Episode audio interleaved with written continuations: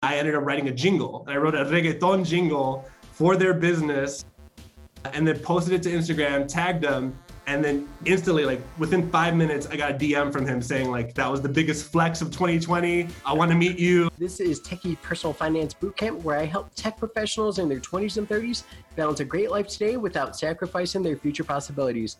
I'm your host, Lucas Caceres, certified financial planner and founder of Level Up Financial Planning, where I help educate, coach, and build strategies with my clients to help them take their financial confidence to the next level.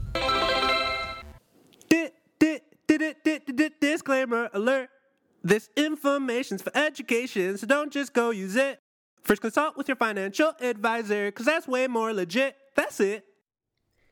Thank you for joining Techie Personal Finance Bootcamp. I'm super excited because I have my friend Orlando Gomez joining us today, and he's going to share with you how he broke into tech by writing a jingle. And if you didn't catch, that is actually uh, the same person who has been doing my opening compliance disclosure for me. So thanks again, Orlando. This is finally his episode where I'm sharing his story with you, and it will not disappoint. His journey into tech is definitely not traditional, uh, but it, just through the stories that he shares about his career path, as well as just the things that he likes to focus on and how he goes about standing out from the crowd, will give you a couple ideas if you're struggling to find that next fit, or even if you're just trying to identify what your superpower is that you want to unlock and focus on as you proceed throughout your career. So a little bit about Orlando before we dive into his interview.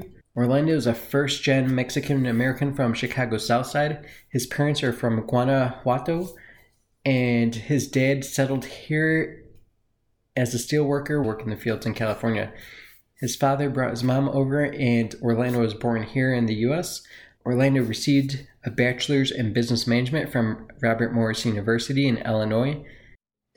It's pretty cool because in one of his stories, he shares how he was not always at the greatest student, but a unique opportunity after school program kind of got him into finance, and that, that was his first position out of college. And from finance, he ended up finding his way to the Peace Corps and doing some pretty awesome things that I'm excited for you to hear as well. And once he came back, he dove back into finance again. He ended up getting his M B A, and when the pandemic hit, he he thought that, you know what, not being fulfilled, I'm not doing my kind of life's work at this moment. So he was looking for opportunities to break into tech. Again, his stories that he's going to share with you are super awesome, and he's just a great person. You'll be inspired. You'll you'll laugh throughout the, the whole episode. So I hope you enjoy this, and definitely reach out to Orlando. Follow Orlando on the different social media because uh, he is cranking out just inspirational and and funny things to kind of get you through your week. Thanks for coming on the show today, Orlando. After looking over and reading your bio, it seems like you could be about fifty years old, but looking at you, you're definitely not fifty. So take me back to the beginning. You can go as early in your kind of story as you want, but as a first generation Mexican American, like what was the earliest memories that you had on like the concept of work and potential career opportunities for yourself? Luke, I mean, it's it's been a long time coming. I'm glad we can finally meet. I that's a great question in terms of like the concept of work.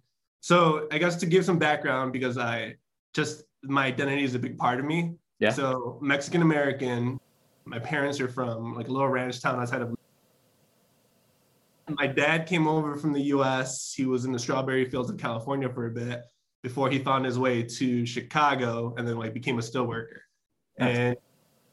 So I grew up on the South Side. I had my two brothers grew up here in Chicago. My sister was born in Mexico, and then they came back because we were back and forth. And then yep. I was born here in Chicago. So like the work ethic, obviously, as you as you would know, because Mexican Americans just like just live and breathe work. Like we like we have zero chill, and that just like comes comes with it.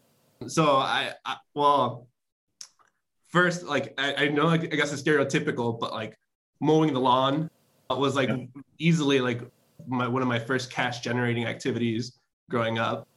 I don't know, probably like seven or eight, mowing like the neighbors' lawns. Being in Chicago, like, shoveling snow for neighbors was yeah. was a big cash generating activity as well. And then actually like the, the very first thing that I remember where I like thought of myself as kind of an entrepreneur was uh, selling Pokemon and Yu-Gi-Oh cards. Okay. Um, and it was just, yeah, it was it was like I would save up my allowances, go to seven eleven, get a brand new packet, hoping that there's some rare card in there where yep. holographic Charizard or something. Yep. Uh, and then I would go to the neighborhood park, and then I would like sell and then like take bids on the cards and then like turn a profit. And then yep. I'd use that profit to then reinvest in Yu-Gi-Oh. And then like if I had like enough discretionary income, I'd buy like Choco Tacos and like Flamin' Hots with cheese. I'd like, I'd live the good life. Back like when around probably like nine or ten, uh, whenever those were out. But that's how I, I always remember, like, it was always like, well, money, we, so I come from like a low income background. So like free lunch, food stamps, like we were food stamp eligible and we had it for like a little bit, but I think in the immigrant culture, there's this stigma around like government assistance. Sure. That we really need to like address because like it's helpful to the people that really need it. Yeah, coming from like the working background, it was just like, well, it, you don't want to be looked at as like, I don't know, lazy or, yeah. or something like that. But so like money wasn't just like uh, abundant, but like when it, when, when it was like, when I had access to like my own cash, then I just remember like, I don't know, yeah, treating yourself to like sneakers and, and the latest fashion and like whatever, whatever luxuries you could have. Yeah. When was the kind of first time that you started thinking of like, careers when I grow up type things? I think, well, the very first thing that I remember wanting to be was, first it was a firefighter. And I think I've always kind of had this, this I've, I've thought about this some more. I've, I've kind of had this like need for service.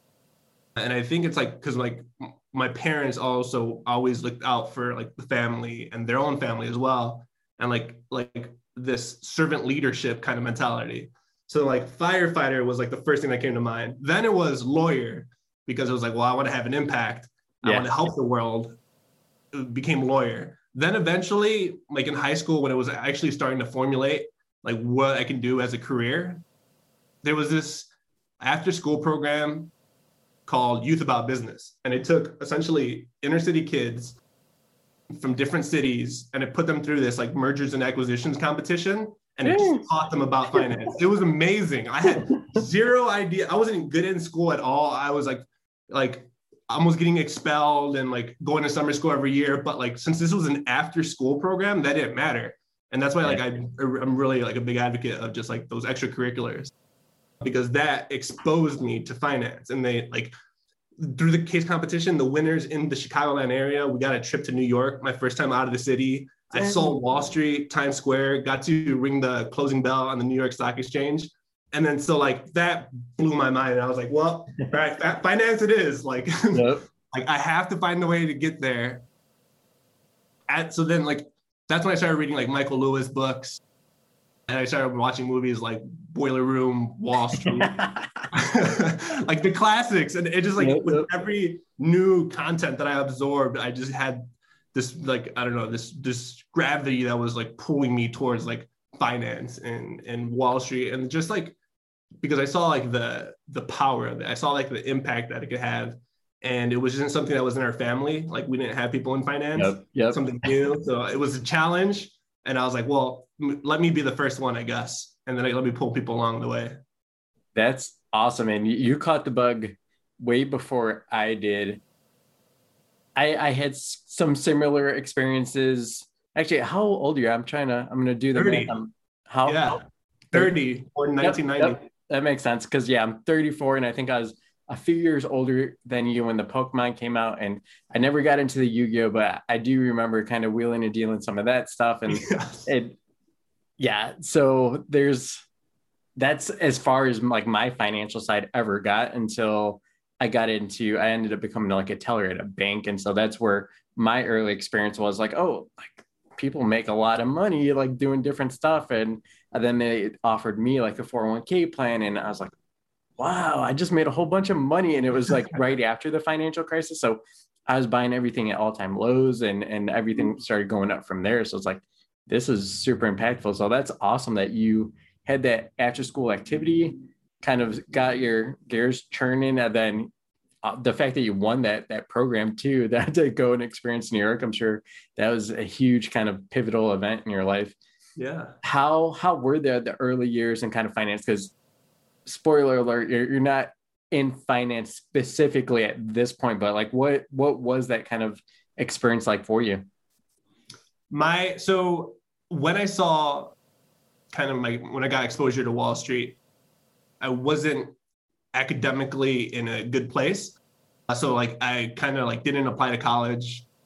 So I didn't really set myself up for uh, success at that moment, but I was at least exposed to finance. So like I wanted to get there. So what ended up happening was I went to a, a college, Robert Morris College, that's here yep. in Chicago. They uh, they sent me like a admissions letter saying like I was accepted. I didn't even apply, but like I was very thankful that they someone would accept me. So I went. I got a um, bachelor's in business management. They didn't have like a finance specific program, but at the time I was still interested in finance. So my very first job was actually uh, as an assistant store manager at Walmart in in Columbus, Ohio. Okay. So, so then I, I went there and was like, did retail management for about three months and just hated it. Like I was, I was twenty at the time, in charge of about one hundred people.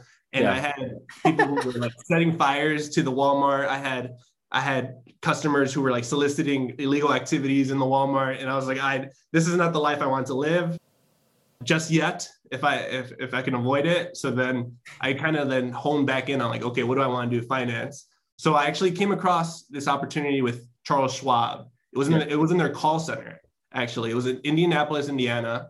And I had this crossroads where I had an opportunity for Target, which was retail management as well, back in Chicago, which was paying like fifty-five thousand dollars, which was a lot of money to me at the time. Yeah. And, and Charles Schwab, I had an opportunity with them for like thirty-two thousand. So it was like twenty-two to twenty-three thousand dollars off difference, but Charles Schwab would be in finance. So yeah. I had to like decide like, what, what do I want to do? Do I like, do I set myself up and take a lower salary now? Or do I just kind of earn a higher fifty-five thousand dollars salary base, which was more than like any of my family had ever made? Yeah. Um, yep. That's crazy. So I, I took the, I took the bet. I was like, okay, Charles Schwab it is. And it was a call center for a year, but you got licensed. They would oh, like pay for your licenses. And then yeah. I got my stockbroker license. And then from then I was like in finance. Like from then, like I could then like switch off to other private wealth firms. And yeah, yeah, it's a lot easier because that's, that's one of the requirements, right? Like must be have series seven, series six, whatever. And, yeah. and you got that all kind of locked down. So that's, that's awesome. So you got that exposure, customer service, got licensed. What what was the next kind of logical step for you at that point? Yeah. Once I got licensed, I was in Indianapolis. It was still a call center environment. I was placing trades, but it wasn't as exciting. And I wanted to get back home to Chicago. So, so I ended up was landing a job with Credit Suisse. It was Credit Suisse when they had their private wealth management in the U S. They have since uh, ceased that business just to focus on like faster growing markets like Asia and Europe. Okay. Uh, so they don't, they don't no longer operate in the U S, but at the time they did. So I was doing, I was in the back office doing ops. So like trade settlements, wires, and things of that like nature in terms of like operations. Yeah. But then there was a, There was a relationship manager there, which is what we call like the managing directors, the people who actually had the book of businesses, uh, called Jeff. And for some reason, Jeff, I don't know what it was. Maybe it was like the attitude that I brought to the office or he saw my work ethic. He like took a liking to me and uh, he's kind of like brought me onto his team. So he took me from back office to kind of front office. And then with him, I actually got to manage like his clients' money. So I He managed just over a billion dollars in assets under management. Oh, so wow. I was placing like million dollar trades on a daily basis. It was, it was exhilarating. Like I was finally like, it was, I mean, it was like frightening. Like the, the errors I could make would uh, be way more than what they were paying me. So that I might as well just pack up my bags at that moment. But it, it was exciting. Like we, when it came to like I P Os, our clients would get like allocations. So we get like the hottest deals. Yeah. Credit Suisse ran with like the Alibaba deal when it came out. And I forget what that did the first day. It was probably like over a hundred percent pop, like the very first day. Yeah. So it's, yeah. it's really fun when you would like call clients and you would say, hey, we've allocated uh, one hundred shares of Alibaba to your account. You're up one hundred percent for the day. And then like, that's an awesome call to make. But on the reverse, like not every I P O goes uh, up. Yeah. Yep. So you have to call them and say like, hey, we allocated one hundred shares. You're down, I don't know, ten thousand dollars for the day. With investing, yeah, there's that kind of double-edged sword for sure. And we saw it most recently with the, the coin I P O for Coinbase or whatever, like that drops like a rock and, and it hasn't really bounced back just yet. Sure, long-term, it might kind of recover, but yeah, that's, that's painful if yeah. someone gets too concentrated in that situation. But uh, I'm sure you focus on those more fun phone calls that you were able to make. Yeah, absolutely. And it's funny, I I uh, definitely bought Coinbase at like the high. So I have, I'm, I'm still in red there, but I'm, I'm holding on until nope. uh, I get my money back. For sure. So the kind of big change, big kind of shift for you, Peace Corps. So like what, what was that kind of push or, or pull that, that made you jump in that direction? Yeah. So I, I, I was with Jeff and his team and our clients for about three years at Credit Suisse. And then it got to the point where business school, a lot of relationship managers have went to business school, and that was kind of on the radar. And given like, I didn't go to my like undergrad graduation, I kind of always just assumed that I would have another one one day. Okay. Uh, so, I, like, so business school was on the radar, but I didn't feel like I had learned that much yet. Like I hadn't seen that much of the world. I had only seen the Midwest. I had learned how to manage incredibly wealthy people's money, but I didn't even know how to manage my own really, or my family's money. Yep. So it was like this warped view that I didn't feel like I had the complete picture yet. So then I started thinking of, uh, about like, how can I see more of the world? And the Peace Corps had always just, for some reason, had always been something I had heard of. I never knew anyone that did it. But once I like started looking into it, at the time I applied, you could pick your country and you could pick uh, your program. So before you would just apply and they would send you anywhere in the world doing anything. But when I applied, I wanted a, I could select a Spanish speaking country and I could select economic development. So something still in my wheelhouse. Oh, wow. Cool. Yeah. And that landed in Peru. And I remember...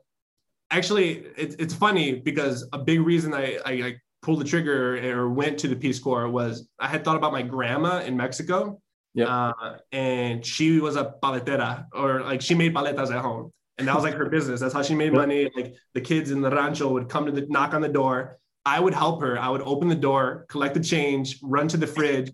Couldn't even reach the freezer. My my grandma would take the money from me, grab the paletas.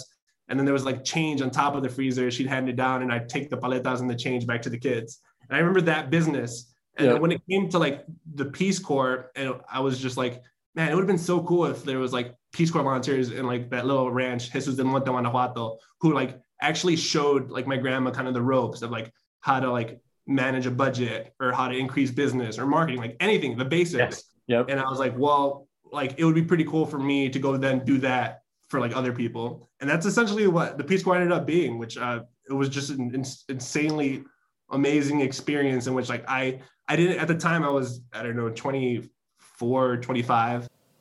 And I didn't feel like I had accumulated all of these skills, but in comparison to like what of the rest of the world yeah, uh, is exposed yep. to, like I, I, I had so much to teach. And I think a lot of people would, who like cut themselves short, like they have, we have so much to teach. And I was able to actually like do some good and like give back or help like impact people's lives. Yeah. Once I, I definitely agree with you. I think a lot of people have that imposter syndrome over anything, but you just need to be at least one step ahead of that person you're trying to teach. And, and then all of a sudden it's like, you're making like a, a huge impact on their life, changing their trajectory. And I can only imagine how cool of an experience that was. Are, are you, have you been able to keep in contact with anyone that you met while you were down there? Yeah, yeah. I've been in contact with my family, my host family. So the Peace Corps, they put you with a host family. I was up in the mountains, no running water, very like limited access to internet for two years. And my host family kind of like took me in and I've just been in contact with them, seeing them grow. My host mom was a teacher who would like travel by bus, like uh, it was like an hour and a half each way to get to the school. And my, my host dad was a shoemaker. Yeah, just seeing them, I still, we like, we came in contact through like WhatsApp and uh, Facebook, which they call El Face. Uh, and, like, it's just, it's been awesome. Like out there in the Peace Corps, it was like, we did, well, I was doing economic development, which just essentially meant like meeting with like the local bodega owners and yeah. teaching them like, like how to manage their, their, their budget, how to manage their income, how to manage expenses. And then I also taught entrepreneurship, like in the local high schools. So like ran kids how to like think of a business plan, how to do a brainstorm, then think of a business plan and how to like bring that into fruition. And then like the, the extracurricular that Peace Corps allowed me to do was teach baseball. So I like taught a baseball academy in the Peace Corps, which, yeah, it was amazing. Cause like, I played baseball growing up and like, I like in Peru, they only have two sports. The men play soccer and the women play volleyball. And that's literally like the only two sports that they have exposure with. And I'm terrible at soccer. uh, so I I could have only imagined like if if I my only outlet growing up was soccer, I probably would have had like a lot of like self-confidence issues or like not met a lot of the friends that I made. Yeah. And um, so then I they had never seen a baseball. They had never seen a bat. They had they had no idea. I had yeah. I took some equipment from the U S. It was a boys and girls league. And it was just so much fun just seeing their eyes light up and just like them getting to play with each other and learning this new sport. And I was like, wow, like, like it, it just goes to show, like, it goes to like, be so grateful for like all the extracurriculars that we have here in the U S that like other people don't have. Definitely. And, and even like your experience of being able to do that extra curricular after school thing, like I didn't have anything like that. I probably would have had a, lot, a whole heck of a lot more confidence in starting my own business and doing my own thing if I had some of that exposure that you had. And and it's really awesome that you brought like a whole new sport to those kids. And yeah, you could probably see like the ones that were horrible at, at soccer just kind of light up like, oh yeah, this is going to be my yeah. game now. Like exactly. Yeah. That's awesome. And yeah, that's that's incredible. I don't know if you've ever seen the the movie. It might be called like The Air Up There or something like that, where Kevin Bacon goes to like some African country and then like he like makes a basketball team or something. Or, or, no, that sounds amazing. Yeah, it, it, it was a good movie. And then there's another cool run-ins with the Jamaican yes. basketball team. Yeah. That, that's, like that's what I'm picturing. You were that coach for those for those kids. That's awesome. I think uh, I know I like tweeted about this like the other day, but like I I I love movies where like teachers or like coaches like believe in kids from like underprivileged backgrounds, because yeah. like a lot of it is just exposure and access to resources. Like kids are just so full of energy and life and ideas and like, but it, they need those like outlets to be able to like manifest them. Yeah. And the, the thing about sports, I'm actually bringing on an intern for my business here soon. And like one of the questions I asked him, like he just kind of referred to like sports being like a big, big lesson for him just in general, as far as overcoming obstacles. He does wrestling. He was horrible at wrestling for like the longest time. And now he's going to the state and things like that. So he's stuck with it for multiple years. I'm like, heck yeah. That like whoever has you as an employee in the future, like that's a huge thing to have, is to stick with something as painful as it is, even when you're not getting the wins, and you're able to narrow in on those smaller wins. And that that's what sports can definitely do for a lot of people, is build confidence at whatever that next level is for them to increase their, they don't have to be the very best person to build confidence. It's, hey, I got a hit today. I didn't get a hit last time. I made that awesome catch. And like, they'll replay those things back. So like, yeah, all you need is to think back on any new challenge ahead about those different times that you overcame obstacles, those small wins you've had. And if you believe and are confident that you can overcome something, most of the time you're going to be able to do it. It's just a kind of some phenomenon that I've seen occur hundreds of times over. And I'm sure you've seen it in your personal life, and, and awesome people that you look up to, they, they all had challenges like that. Yeah, absolutely. I, I just finished reading Angela Duckworth's book, Grit. And it's all about like, it just like this, how defining a grit score and a person's like grit and how that correlates to their ability to like, like overcome challenges and stick through things to the end. And how kind of like you're saying, like, I think wrestling is a great one because like you're literally being challenged and in pain uh, as you're doing the activity, but it, it's the person who can like take that pain the, the longest and keep cool and calm and, and figure out what to do in that situation that ends up winning in the end. I'm sure there's like, there's natural genetic abilities involved, yeah. but like, there's also just like the the willingness to be able to fight through something that's difficult and yeah. not give up just because you're you're uncomfortable. And I remember like in the book that I think it was Harvard, when they were accepting students into their program, like D one athletes uh, or whatnot, like they didn't necessarily care if a D one athlete like was injured. I mean, of course they would care about the health of the student, but yep. more so like they knew that that D one athlete, everything that they put in to make them of that caliber, that they could just channel that energy into anything else at Harvard and any other program or like subject, and that they'll be fine because it's like that kind of caliber of person. Yeah. It's really, it's just like multi, multi-variable. Yeah. Yeah. And then, so how the heck did you end up in tech? Like, well, what's going on? You're wearing your Drift hoodie. You've been relaxing.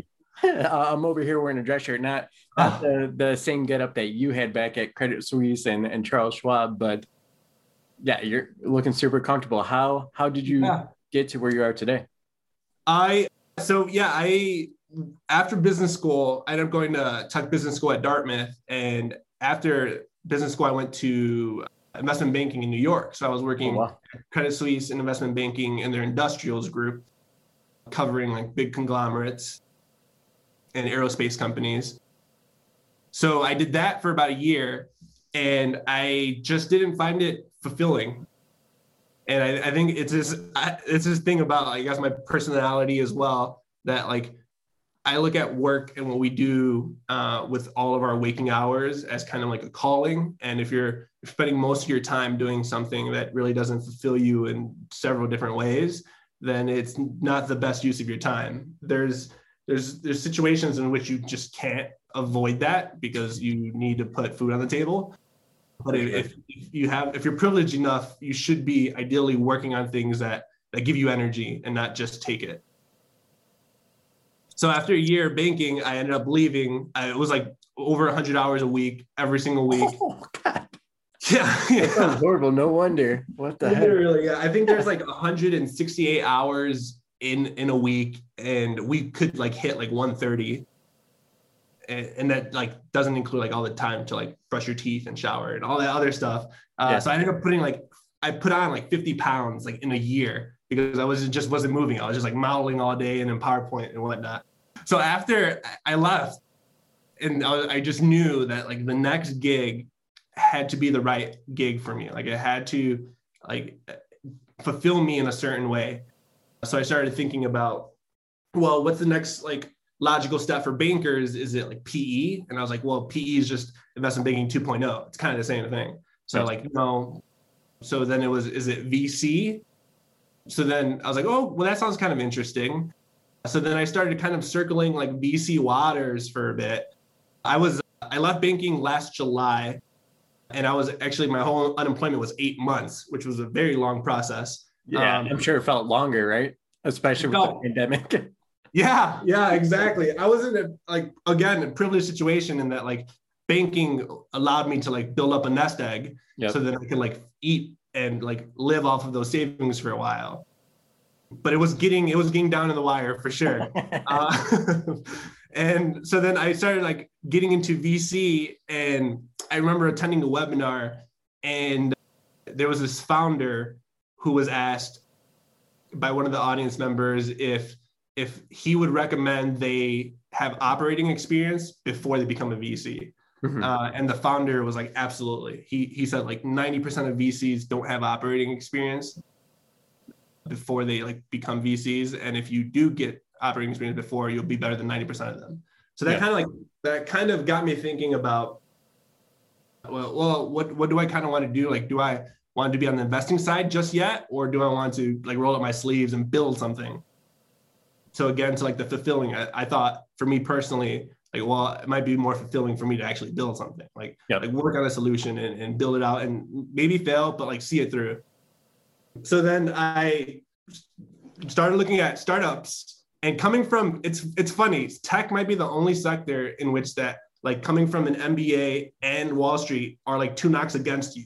Yep. That's, that's, that's like literally, like, I was like, it was funny. It was like an uphill battle, because like people either, I don't know, like thought we would want too much money, which a lot of the case, like a lot of M B As do like want high salaries, which is just yep. hard to do at the early stage. So I had to fight that. I eventually found a, a tech startup by Cashdrop. Uh, it's called Cashdrop. They do, it's like Shopify, mobile Shopify. You can set up a, a storefront in minutes. Yep. And uh, they're Chicago based. Uh, the founder is another, he's a Latino guy, Mexican.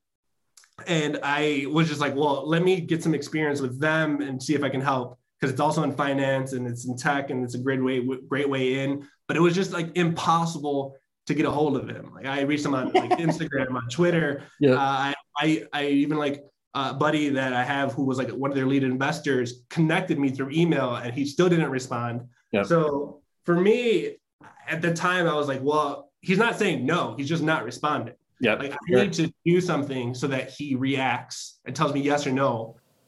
So then I ended up writing a jingle, and I wrote a reggaeton jingle for their business, and then posted it to Instagram, tagged them. And then instantly, like within five minutes, I got a D M from him saying like, that was the biggest flex of twenty twenty. Like, I, I, I want to meet you. Like, and then we ended up meeting, and I like worked with them for a little bit. So that kind of got like, I got some exposure into like early stage startups then.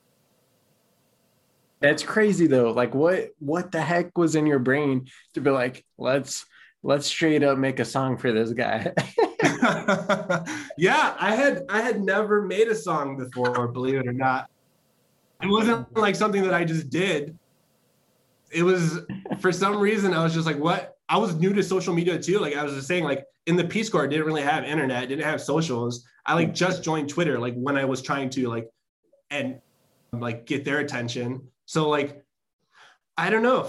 I don't know what unlocked in my brain. I like opened up GarageBand for the very first time, and I was like, how do you use this thing? And then, and then like, I thought about like how I would like pitch them on me. And yeah. then I guess that like, then was like, okay, well, let me learn about the business. And as I learned about the business, for some reason, I did so in rhymes. and nice. Then it ended up being this song. And then I knew he was a Latinx founder. So I was like, well, let me make this in Spanish then. And I think that was another way of kind of like, if I did it in Spanish, the people who don't understand Spanish couldn't judge me. So like, it was a way to just limit the exposure. Yeah. Uh, but it ended up coming out good. And then I ended up, that was my approach. Like uh, the Cashdrop didn't work out. We like worked together for a little bit, but going forward, I did like four more for different tech startups. Yeah. And it was just like this, this way of, it was like this litmus test for me to like, if I had enough energy and to like come up with a song for that company, it was a good way of me knowing that I'm not faking it. And yeah. vice versa, like if the if the company saw me rap their song and then they still wanted to meet me, that told me about their culture. Like that told me like, yeah, okay, sure. like, I can be myself there then.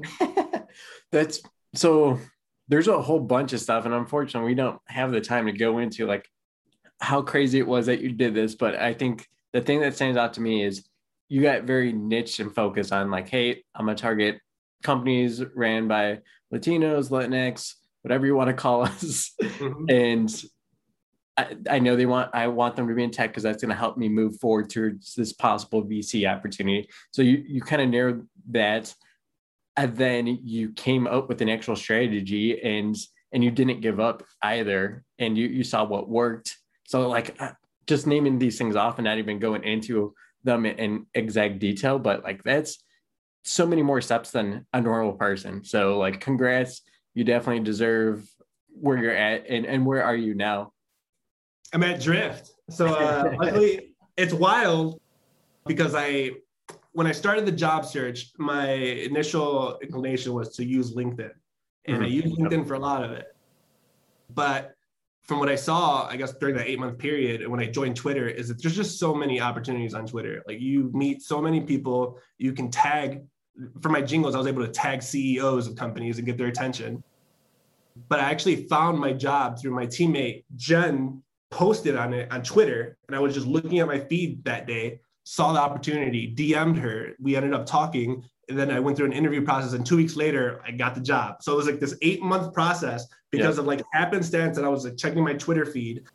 Like, had I not checked my Twitter feed, who knows if I would still be like searching. Yeah. Uh, but it all kind of like worked out. And in terms of like that eight month period, yeah, I was, I was very intentional.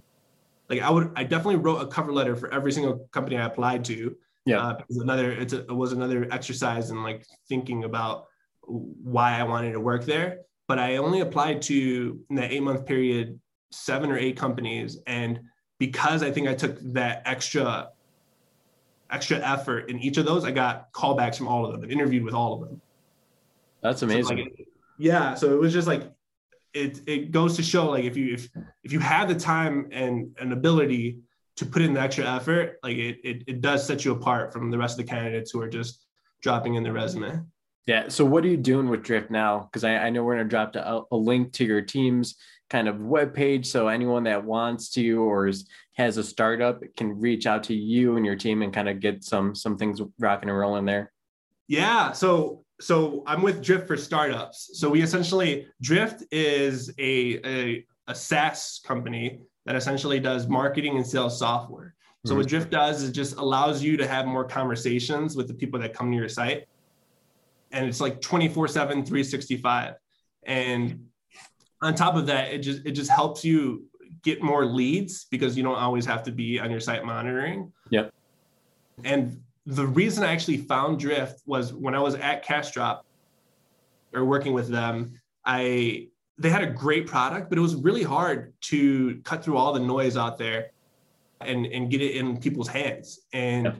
that's when I was like, well, I'm I well, not from a marketing background. So I Googled like marketing software, marketing resources, and Drift has like this huge content library about like like uh, conversational sales, conversational marketing. They created the category on conversational yeah. sales, yep. like a different approach of like, yeah, talking with your customers. So then I like took all those certifications and then really realized that like distribution is kind of everything.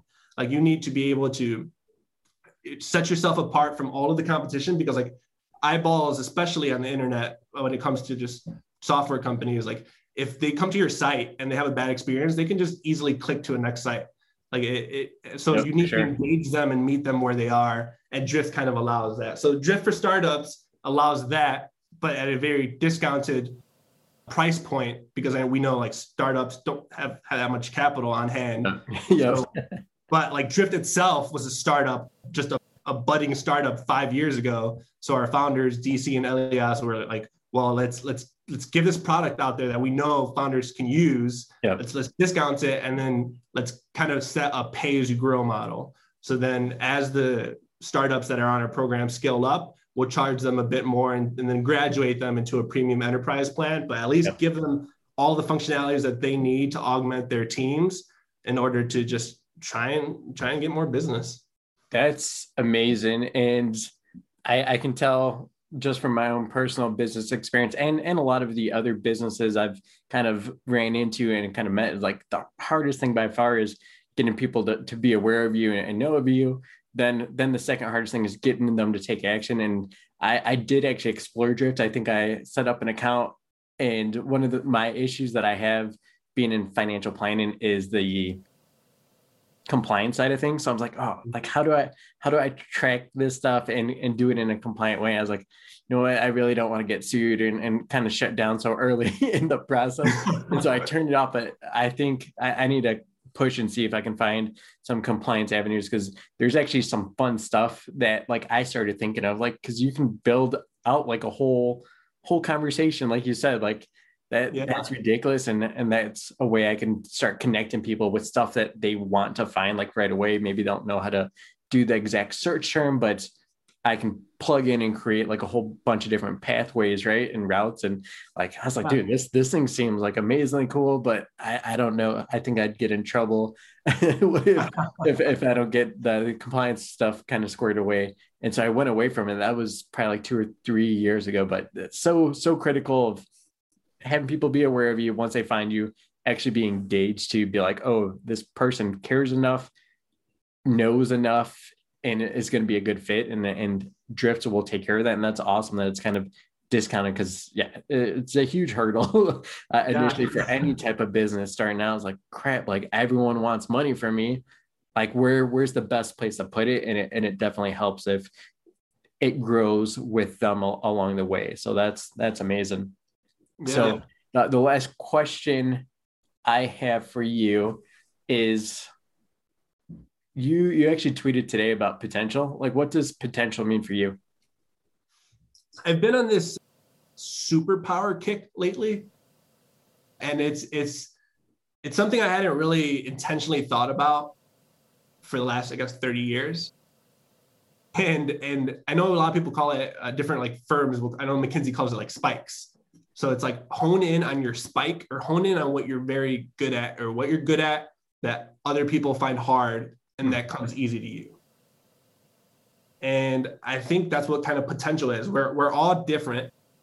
We all have external factors, kind of like that nurture side that affects us, but we also have all these internal like personalities that when like when when mixed together creates this very unique individual that has a very has unique talents to offer the world that don't necessarily get discovered unless someone intentionally either focuses on it or they meet like external resources and they get exposure to things. Like there's this scene from this movie. I don't know if you've seen the movie uh, Soul, the new one from Pixar. I have, but I have little kids running around all the time. So I like, I saw it in increments while taking care of some of the other kids. It's a great movie. Yep, yep. Um, and there's this scene in the movie where I think it's Jamie Foxx's character takes one of the, I think she's like a little girl soul into this like vast room. And in the room, there's absolutely everything